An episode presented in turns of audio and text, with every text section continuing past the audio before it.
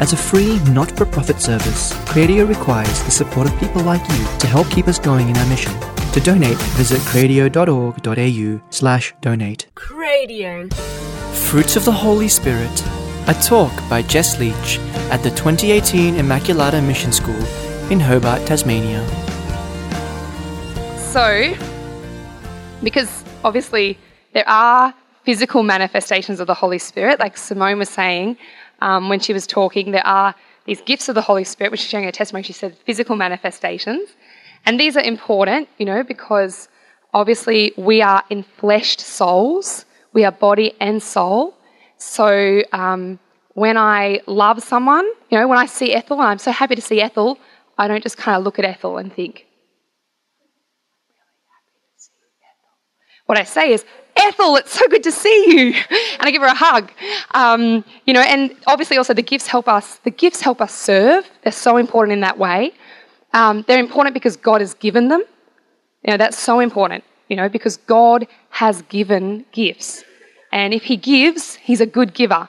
So we want to receive what He gives. I don't know about you, but um, I remember, yeah, I, all I know is I want more, more, more. That's all I can say. And important, like I said, because we are we are these enfleshed souls. We have bodies, so it matters. You know, touch matters.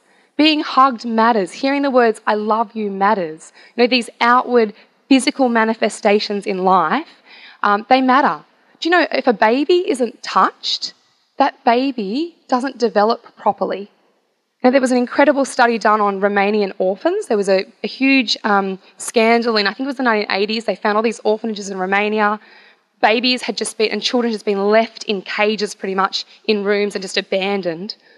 And they were, many of them were adopted by couples in the West. And these children really struggled. You know, they, they were given good food, they were given love from the age they were adopted onwards, but many of them could never connect with their adoptive parents, developed you know, um, many, many difficult traits.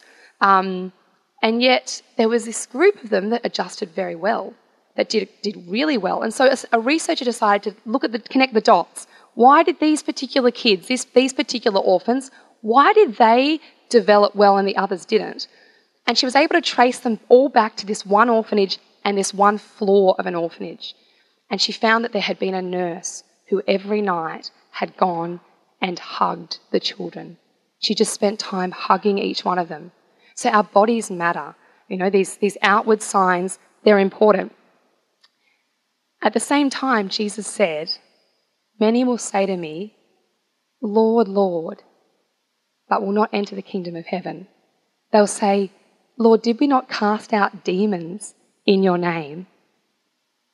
And I will say, I never knew you. So our faith can't just be outward. God is interested in our hearts. One thing that God shows us that He's not just about externals. You know, this, is a, this is a theme with the Lord. Um, no house, no mansion, no matter how beautifully landscaped the gardens, could impress God. You know, so He was born amongst the animals in a manger. You know, no status or wealth or um, power or authority, that can't mean anything to someone who created, to the one who created the universe. So he chose to be born to a teenage girl and to have his foster father as a common labourer. And no job, no occupation, no matter how awesome, no brains, it's not going to impress the person or the one who created brains. you know, so he chose 12 pretty hopeless dudes to be his disciples, you know, smelly fishermen and tax collectors. You know, he doesn't care about these things of the world because the world is passing away. He's come for a people with a righteous heart. He looks to the heart. So, Christianity is not a set of external behaviors.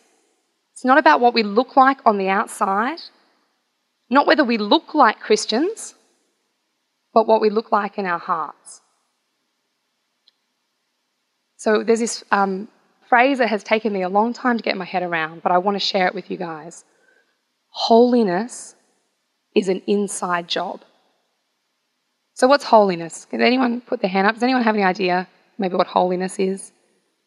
Any takers? There are a few seminarians in this room. I hope they might have a wild guess. Anyone? Yes, James? Intimacy with God? Very good. You were going to say the same thing. Anyone? Anyone else? Matt? To be set apart. Very good. Anyone else? Yes. To be whole. Very good. What about to be sacred as well? Holy, sacred. So those are all really good answers. To be Christ like. Yes. And we don't just want to be Christ like on the outside. You know, if that's what it took, then every dude in this room should have a beard. But that's not what it's about, okay? It's not just the outward signs. Holiness doesn't just mean to be set apart outwardly in the way we look or the way we behave. It doesn't mean to appear sacred. It means about what's going on in our hearts. Is my heart filled with the sacred? Is my heart intimate with God? Is my heart whole?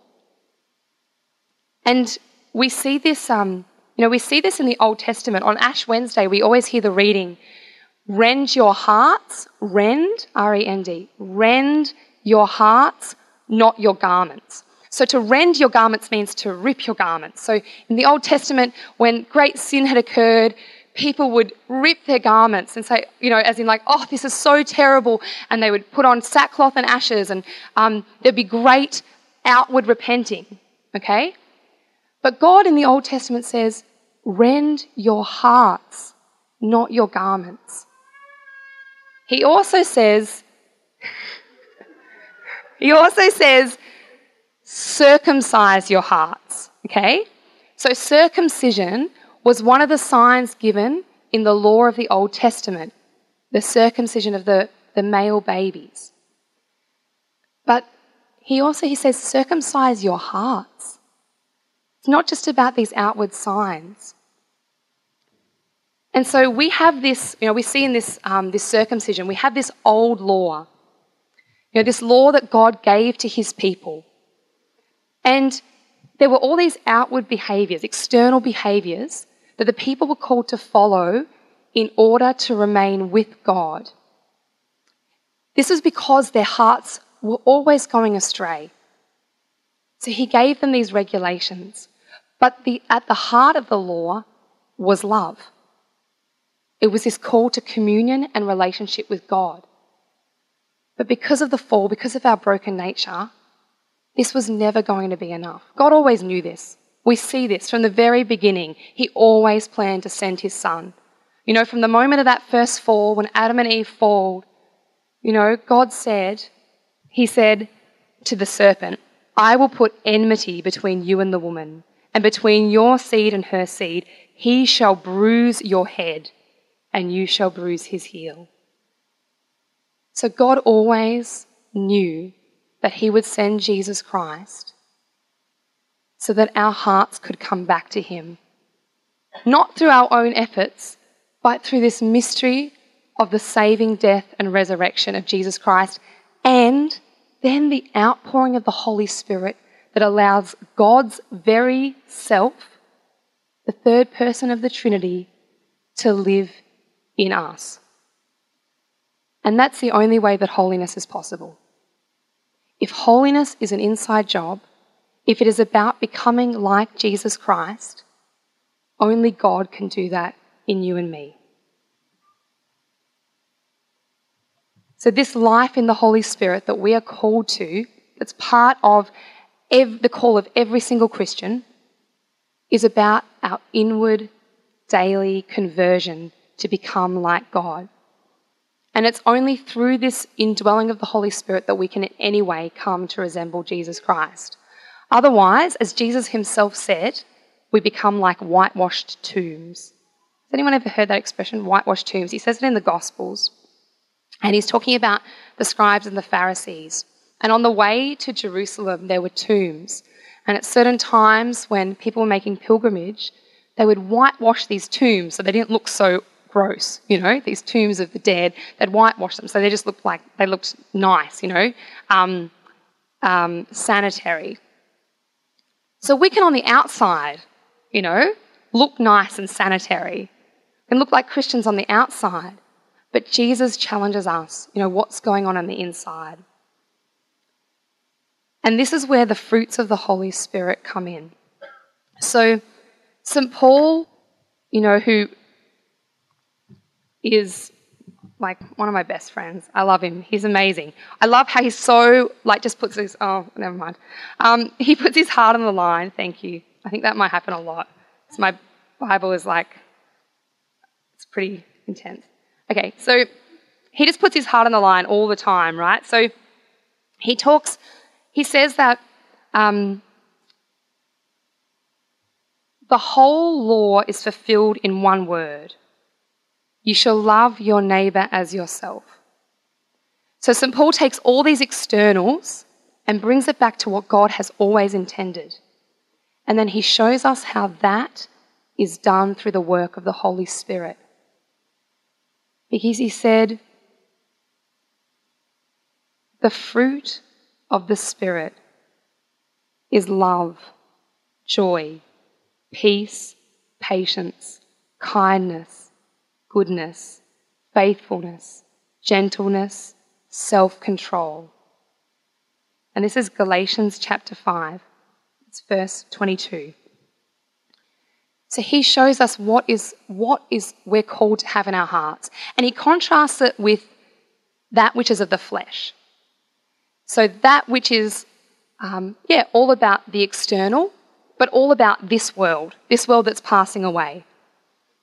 And he says, The works of the flesh are plain immorality, impurity, licentiousness, idolatry, sorcery, enmity, strife, jealousy, anger, selfishness, dissension, party spirit, envy, drunkenness, carousing, and the like.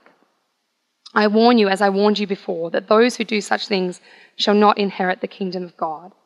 Then the good news. I'm going to say the fruits again because that's what we're going to talk about and I want to have these in our minds that this is what the Holy Spirit wants to do in us. The fruit of the Spirit is love, joy, peace, patience, kindness, goodness, faithfulness, gentleness, self control. Put your hand up if that second list appeals to you. So that's what we're here to talk about. How do we live the fruits of the Holy Spirit in our life? Because, yes, it's firstly about inviting the Holy Spirit in. And we've done that at our baptism. We did it anew in our confirmation. We're going to do it anew in a special way tonight. And we can do it every single day, and we should. We should every single day ask the Holy Spirit, because He's God. He's the only one that can make us to become like God. But there's also the reality of the Christian life is that it's God's work but when God works, we sweat. It's cooperation. So we have to learn how do we live this? Okay? So we're going to talk about the fruit. So I'm going to ask John to come up. Where John? He's going to um, help draw a tree, a fruit tree. So um, we need to draw a big trunk. Okay, so big trunk. We need we need um, ground for the fruit tree to go into.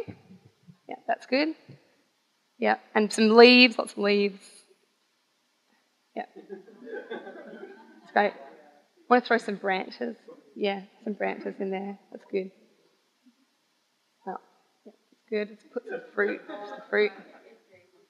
And then a root system. Let's give it some roots. Oh, that's good. Okay. Okay, thank you, John. That's great.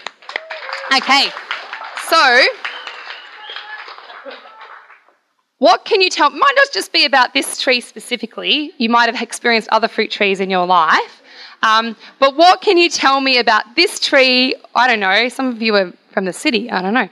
Um, but what can you tell me about this tree or any other fruit tree that you've experienced? What are some key characteristics? Actually, John, would you mind standing here? Maybe we can write down some of the um, some of the key. What are some key characteristics of this tree or any other fruit tree? Okay, well, that's very good. So let's write fruit on the board. Put your hands up. Anyone else? Yes. Good roots. Yep. Easy, yes. The trunk, it's thick. Branches. Anything else? Yes. Leaves, it's got leaves. What else does it have? Or what, what is another characteristic of the tree? It's not dead, it's alive. Root, roots, yes. What else? Good soil. Good soil. What, anything else? It needs water and it needs what was like like sunshine, water and sunshine, nutrient. I need water. Anything else, Bill? Needs pruning. Very good. Yes, Duncan? Needs to be strong. Yep, that's very good. It needs sunlight. Yes, Jacob? It produces seed. Very good, Matt. Ah, needs to be the right season to produce fruit.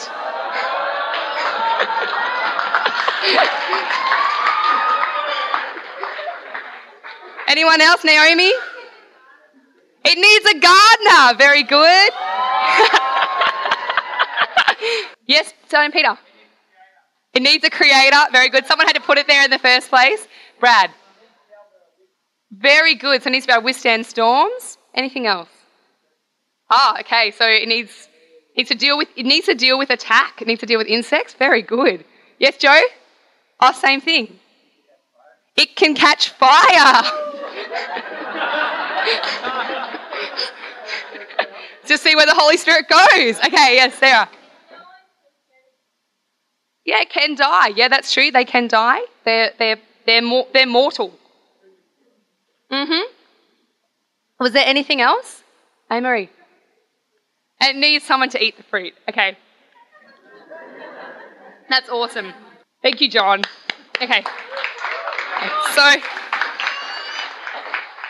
Okay, so if I spoke about every characteristic that you've listed there, then we'd go into dinner times. Like I won't, but hopefully that some of the characteristics I'm going to speak about, you'll kind of be, I think, okay, I can see how that connects to that other characteristic that I haven't spoken about, because those are all those are all awesome. So I want to start with the soil, okay?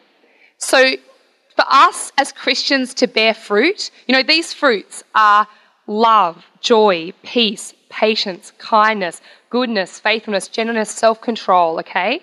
These, these inner fruits, okay? The soil of our hearts needs to be cultivated. You know, it needs to be, there's many aspects that come with soil. So, for example, like soil needs to be worked over to get air in there, to let the nutrients turn over. Okay? So we can't just we can't stay stagnant. The the soil of our heart, you know, if we just stay exactly the same, our whole life, what's going on with our relationship with God and our prayer life and all those sorts of things, that's exactly the same. Well, it's actually not exactly the same. We're going backwards. Okay? Because that soil needs to be worked over. It needs to be uncontaminated. So you put chemicals or poison, um, you know, down near those roots or down in that soil, and that's going to damage that tree. You know, and that's one of the reasons why it's so important to, you know, constantly check our hearts. You know, what's going on? This is one of the ways in which um, community or having really strong friends in the faith can really be a help. Because sometimes we can't always see what's going on in our own hearts. You know, if I'm only answerable, if it's just between, if I'm only answerable to myself and God, eventually I just become answerable to myself. Okay, so community is a big one, you know, because, and it's not always easy. You know, I often say one of the things for me about community life, and obviously, like, as a member of the Immaculata community, I live it in a, in a very specific way. Um, and not everyone's in a community in that way. But one of the things for me actually has been the fact that my flaws are not hidden from other people. Like, I can't escape the fact that every single person in my community knows not just that I'm flawed, but often knows my flaws. You know, I can't escape from that, but that's actually a gift because it means I'm called to work on them. Um, another thing with soil is you need the right kind of soil for the right tree. So, every one of us is different. I want to touch on that in a minute. But, um, you know, there can be really, really good soil, but it not, might not be the right soil for you. Um, God is very personal. You know, He really knows us. He knows what, where we need to be planted. Um, I, quite a few years ago now, like 2011, I spent a year in another community. It was a beautiful community. Um, and I'd done a mission school with them overseas, and I really loved that community. And I sort of thought that was my place. You know, I was really happy there. Um, and then I um, basically, um, Mother Mary Teresa contacted me and said, Oh, look, why don't you come back to Sydney and you know, help out again? And, and I was like, Oh, no, I don't think it's my place. I said this to my mom and my spiritual um, director. And then a couple of days later, I had an experience at Mass Um, I'd been praying sort of what I was meant to do more with like a job situation, but all of a sudden, out of the blue, it just became very clear to me, and I won't go into it because it's kind of complicated, but being so clear to me that actually this place, this community was where I was called to. So I took a few days to really discern it, really ask the Lord, okay, what are you, what are you telling me? And in that time, I went to a weekday mass, and uh, Father Don Murphy, a Dominican, was preaching and it was the, the gospel was on the different soils. Um, sorry, the different seeds, the seed landing on the different soils. And, you know, Jesus talks about there's the rocky soil, um, there's the path where the birds come and eat it, um, there's the soil where the brambles grow and they, they crush the word because of the, um, they crush the seed because of the cares and worries of the world. And then there's the good soil. And that the seed planted in that soil bears fruit 30, 60, 100 fold. And Father Dom said, all of us have all those four different types of soil in our hearts. All of us. The question for you is where is your good soil most cultivated? And that was my answer. I just was so clear. I knew this was the place for me. I knew this was where God was going to cultivate the soil of my heart. Um, and it wasn't that that other community wasn't awesome and beautiful, but that soil was not the soil that was that God had made my my heart for.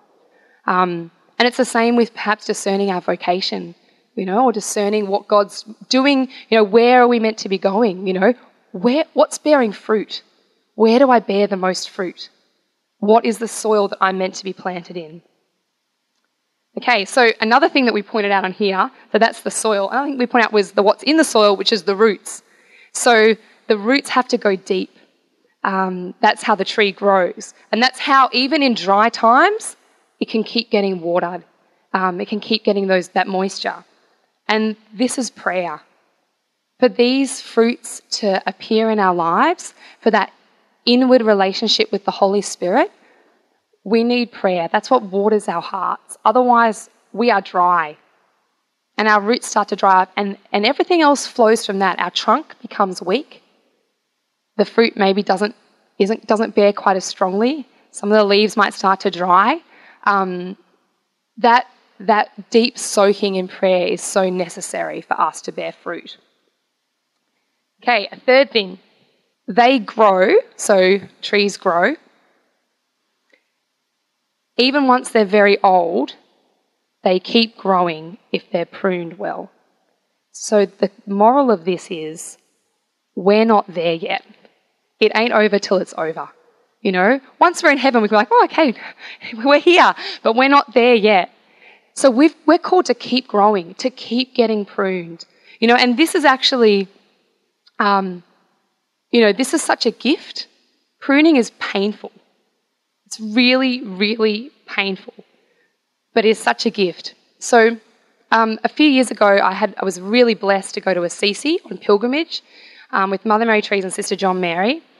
And we were in Assisi, and I had always been really challenged by St. Francis of Assisi because he was so radical, but I couldn't relate to him. Like our lives just looked completely different. And I used to think to myself, well, how, I want to be, I want to be radical, I want to be full on, but I look nothing like that. So maybe, I don't know, like, what does that mean, basically? And when I was in Assisi um, at this time, I had this real grace to, to understand that to be radical, to be full on for God, meant just to be full on for him, to give him everything wherever I was at. So I'm obviously not a male Franciscan friar in the 13th century, you know, so I can't be full on in that way, but I can be 100% now in my life, right? So this came to me, and then this came to me from the Lord give up social media. I was like, what? It was like, you want to give me 100%? Like, you're wasting your time, Jess. And I knew it was a word for me. I'm not saying it's a word for any of you. I knew it was a word for me. And I heard him say that, and I ignored it. I thought, oh, I need my downtime. I need to unwind. I'm basically evangelizing, you know, um, through my Instagram. Um, you know, all these different things. I think I had already given up Facebook at that point, but that was for like sort of different reasons. But it was like I, I ignored it. And there was this pruning God had wanted to do, and I didn't let it happen. And I really saw in my life through that as a result that there was fruit that was not born. And what was so beautiful was that actually the following year, I'm losing track of years, but the following year, as a pilgrimage group, we went to Assisi as part of our 2016 World Youth Day pilgrimage. And I had such a grace at his tomb just to give that real, um, you know, failure that I had lived with the Lord, to give that to him and just experience his mercy, his peace. It was beautiful, you know. But that's one of the things about pruning. It's not always going to be what we want to hear. He's not always going to prune the areas that we would like him to prune. Um, you know, I joke sometimes Rose of Lima, right? She was very, very holy, and she um, was she was very beautiful. And she started fasting and not sleeping and serving everyone, and she started to look really, really bedraggled and less beautiful. So everyone started to be like, "Whoa, she's so holy. She's always doing stuff. She never sleeps. She's so holy." So she prayed. She was like, "Lord, please restore my beauty, so that no one will say that about me, and I won't get proud." And boom, she's really beautiful. And sometimes I'm like, "Whoa, could you prune me in that way?" But no, He prunes us not always in the ways we want, but the ways we need. That's pruning. And that's growing. Like it's, we're expected to keep growing always till the end. So someone made a very good point. We need someone to eat the fruit. So fruit is for eating. These fruits, these beautiful, you know, inward um, expressions of God's love in our hearts, this gentleness, this love, um, this patience, these are not just for us. The world needs God. It needs God in each one of us. You know, people need to encounter Jesus through us. And the Holy Spirit is the only one that can do that. The Holy Spirit's the only one that can bring Jesus Christ to life in us in a way that's then going to flow out of us to others. Because it has to start on the inside. Um, and you know, as I said, St. Paul said, the whole of the law is fulfilled in one word you shall love your neighbour as yourself. So this is our call. Um, now, I don't think actually anybody, nobody said this, but trees need space to grow. So, you know, if you um, if you put something around a tree, like um, I don't know, a, like a wire around a tree, or if you cut it in a certain way, it will grow that way. You know, there's a whole. My my dad's cousin, she lives here in Hobart, and she's doing like this course where you trim trees and you get them to grow in certain ways. It's like a hobby, like it's a thing. So, um, so what I'm saying is it's real. Um, so you know, science. So. Um, so it needs space to grow. If you put an enclosure around it, it won't grow any bigger. Okay? If you say to God, I'm just going to give you this much of my heart, He will respect that. Give Him the whole paddock. Give him the whole field, the whole orchard. Let that tree become as big as he wants to make it. Can you imagine if Mother Teresa had said to God, I'll give you 50%? Or if Maximilian Kolbe had said, um, yeah, you know what, I, I'll, I'll write that newspaper, but I'm, I'm just going to write what I, I want to put in it because it's a bit dangerous right now. You know, these things are getting pretty hot here in Poland, and I think I've just got to play it safe. Can you imagine if Maximilian Kolbe had done that? Put your hand up if you haven't heard of Maximilian Kolbe. It's okay, because there might be a few people who haven't heard of him. Yeah. So he died in Auschwitz as a martyr of love. He gave his life for another prisoner. But he was arrested in 1941 just after he wrote in his magazine that he would publish across Poland the words, this, you know, this is at the height of the Nazi invasion of Poland.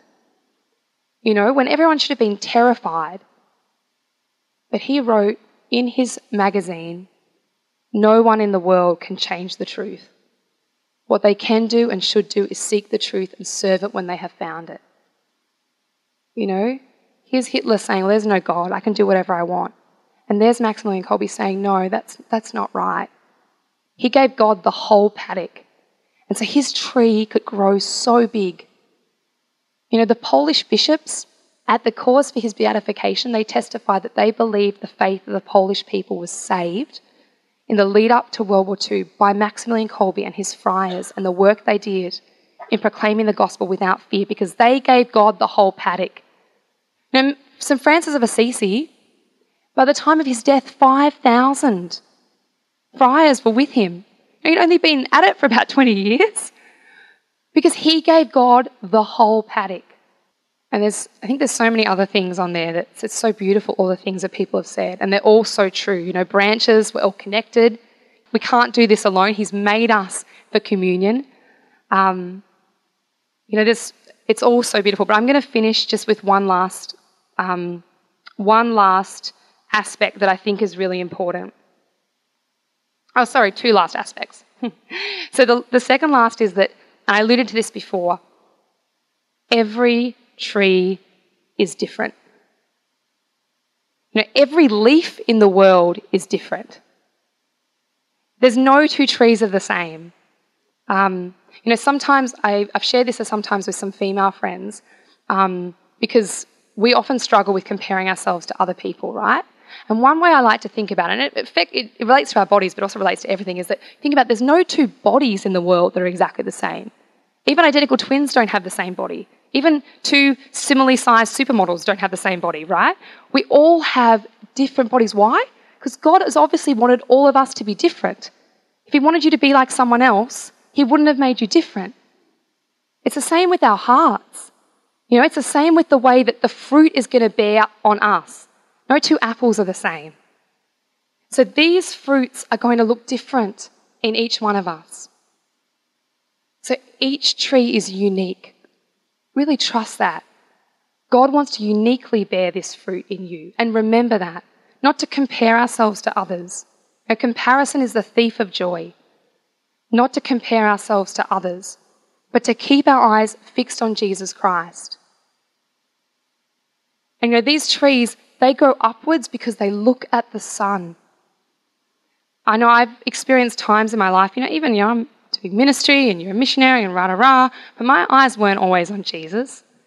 You know, why? Because different things. Sometimes it's because I was afraid or I was working through different issues. But instead of looking at him, I started looking at myself and my insecurities. And not only did I stop bearing fruit, but I started, um, you know, I started falling even into sins, sins of dishonesty. Um, yeah, definitely sins of dishonesty. And so I can see how it only grows if it's looking up towards the sun. You take the sun away, the tree's not going to grow. It's not going to bear fruit. So we've got to focus on Jesus Christ because the Holy Spirit wants us to resemble Him. Now, it was beautiful what Juan was saying about how the Holy Spirit works to draw us to God and to draw us into intimacy with Him. The Holy Spirit is always working towards our relationship with Jesus Christ, the Son. And then the last thing is, and this is really important, um, and you know, coming to a mission school like this, first of all, uh, you know, it's so awesome because you guys have given up 10 days of your lives. You know, and maybe that doesn't seem like 10 days of your life, like, you know, maybe we're going to live a lot of days. But actually, that is a big deal.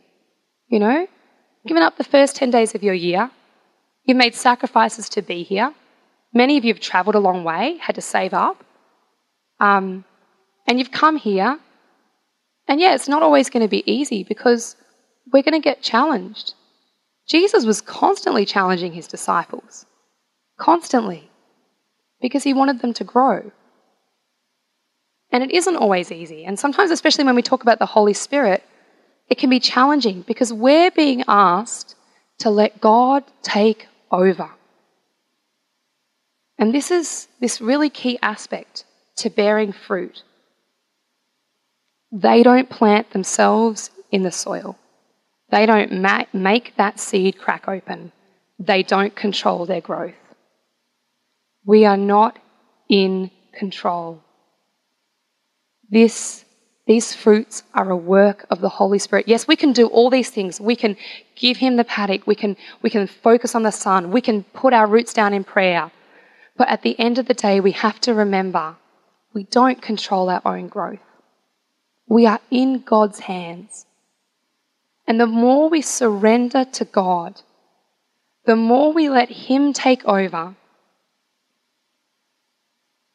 the more we will bear the fruit that He's calling us to bear. Holiness is in God's strength, not mine. St. Paul says to walk by the Spirit. What does that mean? Like Juan said today, paraclete, to walk for the one who walks beside us. the one who wants to guide us. Let us walk in his footsteps. Let us let him take the lead. That's how we can bear the fruit that he wants to bear in us. That's how we can be authentic Christians. Otherwise, I'm my own person. I'm my own boss. I don't want to be my own boss. I made a mess of it for 24 and a half years. I want him to be in charge. And what's so beautiful is that the way that he wants to take charge is to give us love, joy, peace, patience, gentleness, self control. You know, He's so tender and good. We have nothing to be afraid of.